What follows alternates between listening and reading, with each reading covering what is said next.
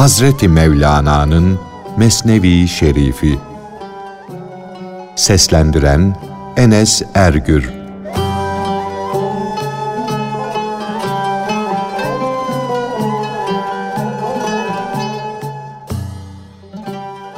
Bilmiş ol ki sağır kulak ile dilsizlik bir afettir.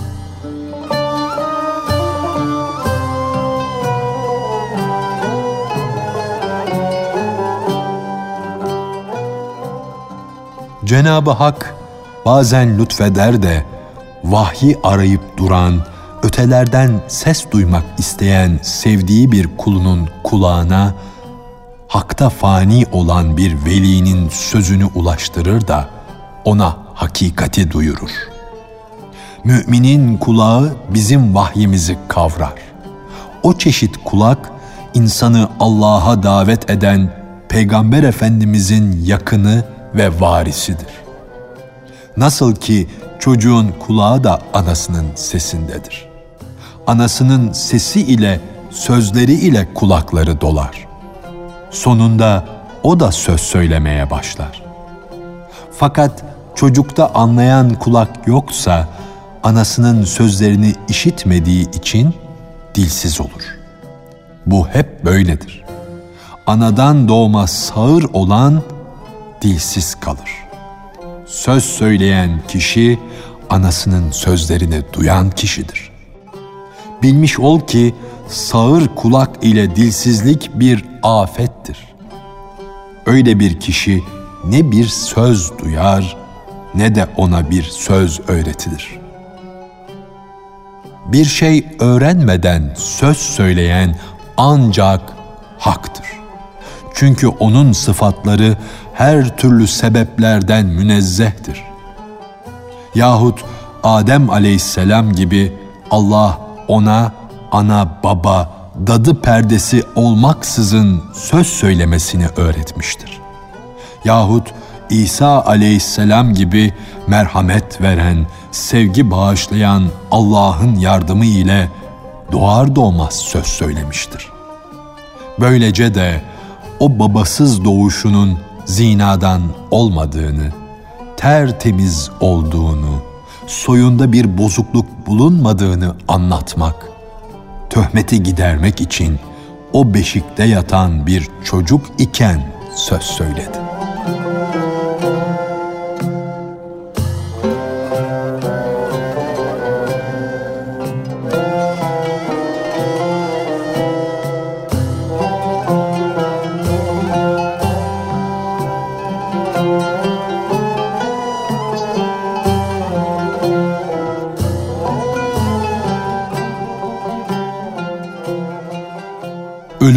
Açılan kapıların gıcırtıları.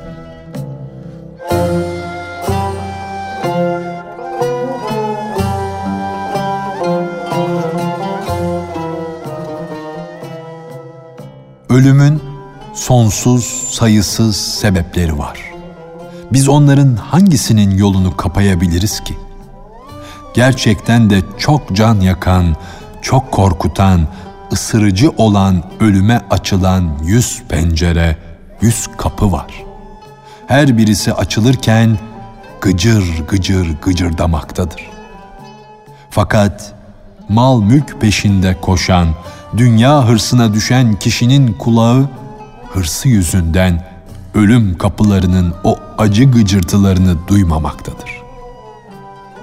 Bedenlerdeki dertler, çeşitli hastalıklar, düşmanların cefası, dostların vefasızlığı, ölüm kapılarının gıcırtılarıdır.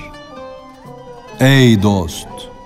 Sen tıp ilminde hastalıkların adları bulunan fihristi bir gözden geçir de bak ki ne kadar ateşli, korkunç hastalıklar var. Bunlar bizi ölüme götürmektedir. Bütün hastalıklarından bu beden evine yol vardır. Her iki adımda bir içi akreplerle dolu bir kuyu, yani hastalıkların getirdiği acılarla, kederlerle dolu kuvvetlerle karşılaşılır. Başımıza gelen belaların rüzgarı çok sert esmede. ömrümüzün mumu ise sönmek üzere. Çabuk olalım. Çabuk davranalım da ömrümüzün mumundan bir başka mum uyandıralım, bir başka mum elde edelim. O iki mumdan birini rüzgar söndürürse bari öbürü ile yolumuza devam edelim. Biz de hayatın sırrına eren Arif gibi yapalım. Arif bu noksan ve hatalarla dolu beden mumundan, beden gibi kör bir kandilden kurtulmak için gönül kandilini uyandırır. Biz de öyle yapalım da günün birinde bu kandil ansızın sönerse onun yerine can kandilini koyalım, can kandilini uyandıralım.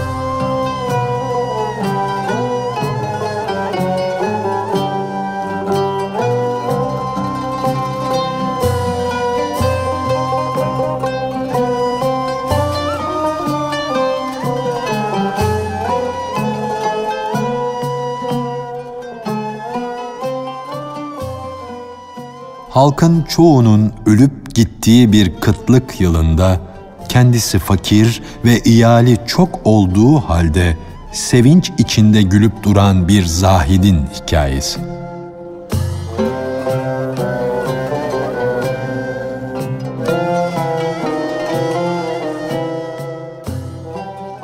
Bir kıtlık yılında bütün halk ağlaştığı halde zahidin biri gülüyordu o zahide gülünecek zaman değildir dediler.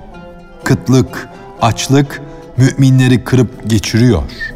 Onların köklerini söküyordu. Rahmet bize gözlerini yumdu. Bizi görmüyor. Ova keskin güneş altında yandı, kavruldu. Bağ ve bahçe de kavruldu gitti. Üzümler de. Ne yeryüzünde nem var ne de gökyüzünde. Halk kıtlık azabından sudan ayrı düşmüş balıklar gibi onar onar, yüzer yüzer ölüp gidiyordu. Sen Müslümanlara acımıyor musun? Müminler birbirinin hısımıdır. Onların yağları da, etleri de aynı tek bir bedendir. Bedende bir uzvun ağrısı, sızısı bütün bedenin ağrısı, sızısıdır. Bedenin sağlıklı, rahat yahut hasta, rahatsız olduğu zamanda da böyledir. Yani bir uzuv rahatsız ise bütün beden rahatsızdır. Rahatsa bütün beden rahattır. Zahid, bu hal sizin gözünüze kıtlık görünüyor ama benim gözüme göre şu yeryüzü cennet gibi güzel. Ben ovanın her tarafında, her yerde tabla kadar boy atmış buğday başakları görüyorum. Seher rüzgarı ile başaklar hoş bir şekilde dalgalanmakta. Ova yemyeşil pırasadan daha yeşil görünmektedir. Gördüklerimin hayal mi yoksa hakikat mi olduğunu denemek için onlara elimle dokunuyorum.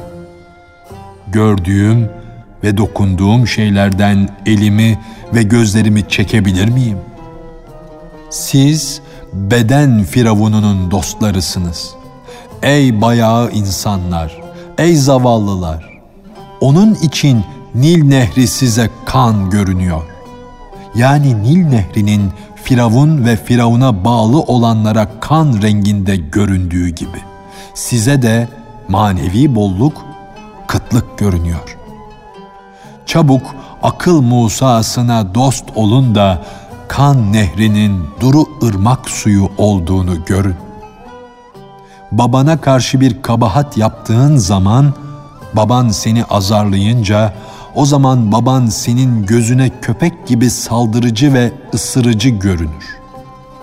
Baban köpek değildir.'' Bu cefanın, derdin tesiridir. Aslında babanın seni azarlaması senin iyiliğin içindir.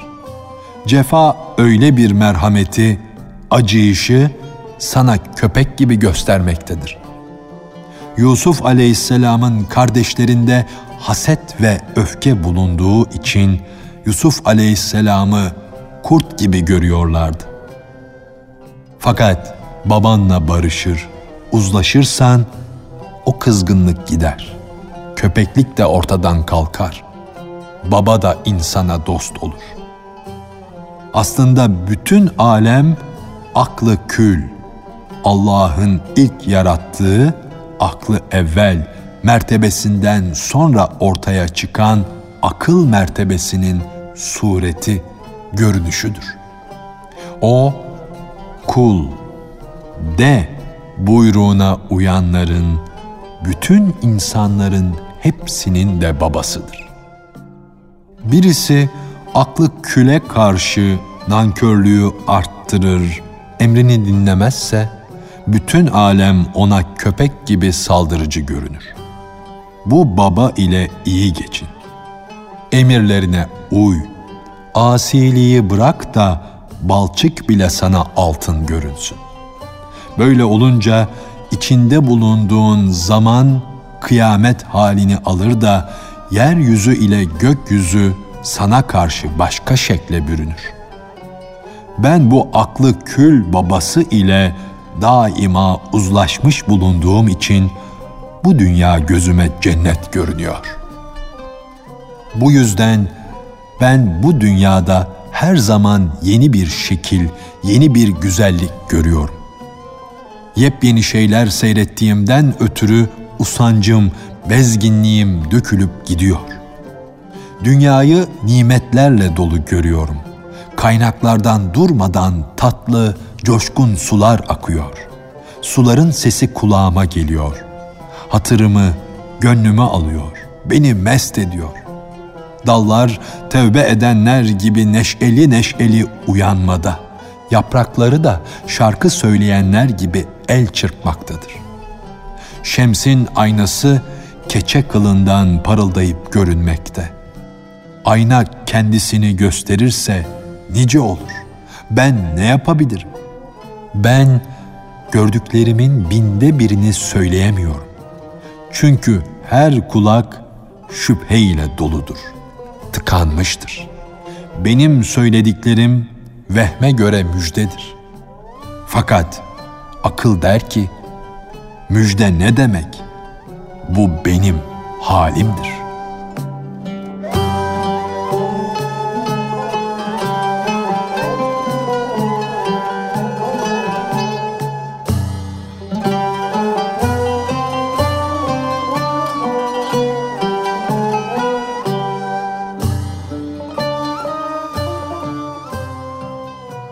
Üzeyir aleyhisselamın oğullarının kendisinden babalarının ne olduğunu sormaları, onun da evet onu gördüm buraya geliyor demesi. Oğullarından bazılarının onu tanıyıp kendinden geçmeleri, tanımayanların ise bu bize müjde verdi. Kendinden geçme de ne oluyor demeleri.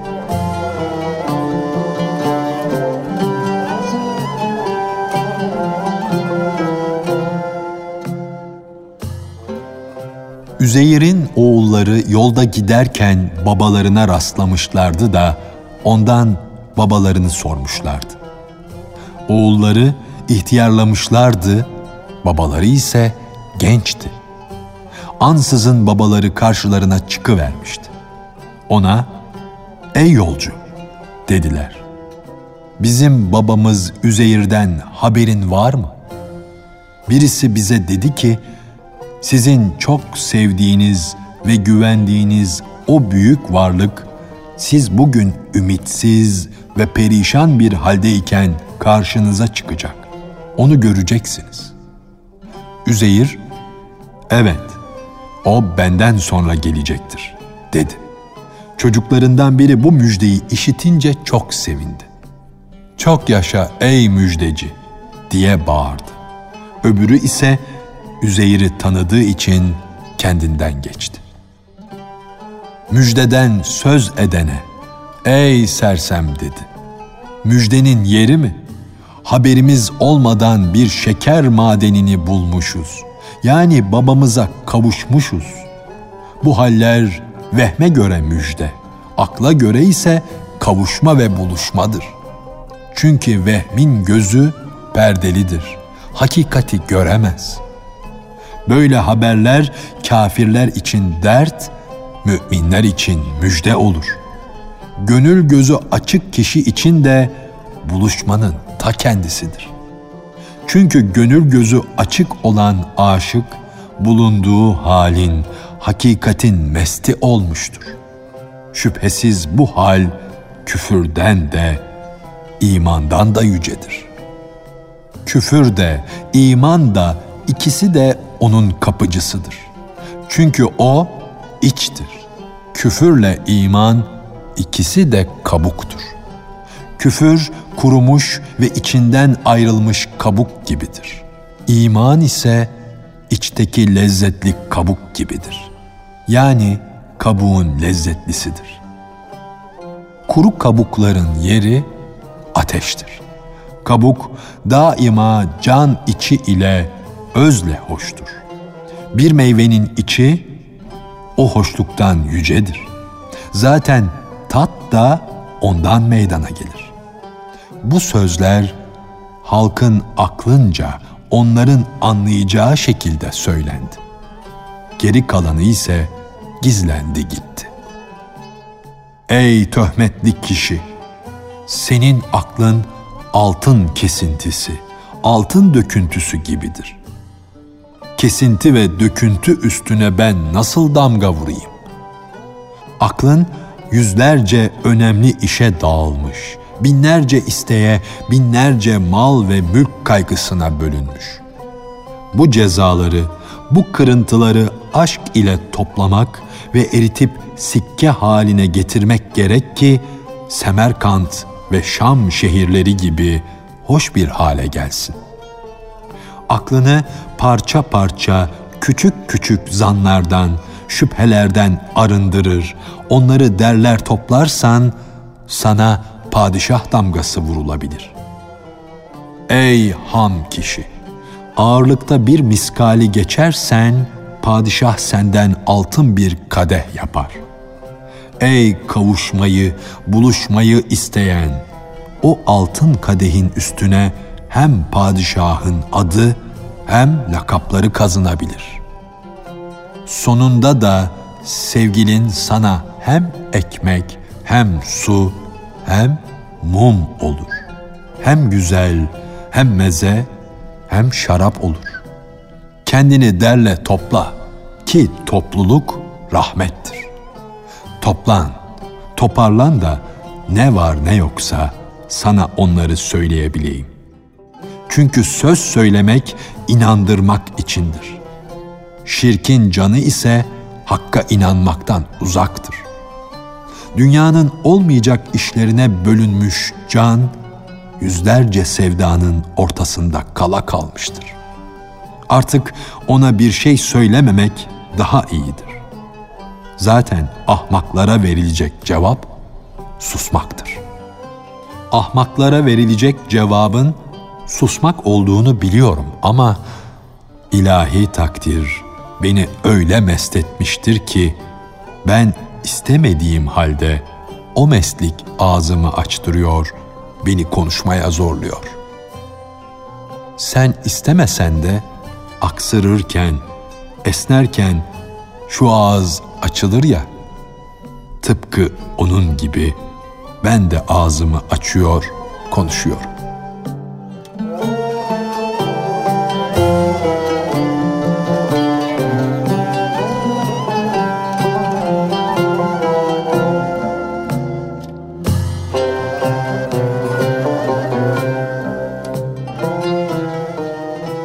Hazreti Mevlana'nın Mesnevi Şerifi. Seslendiren Enes Ergür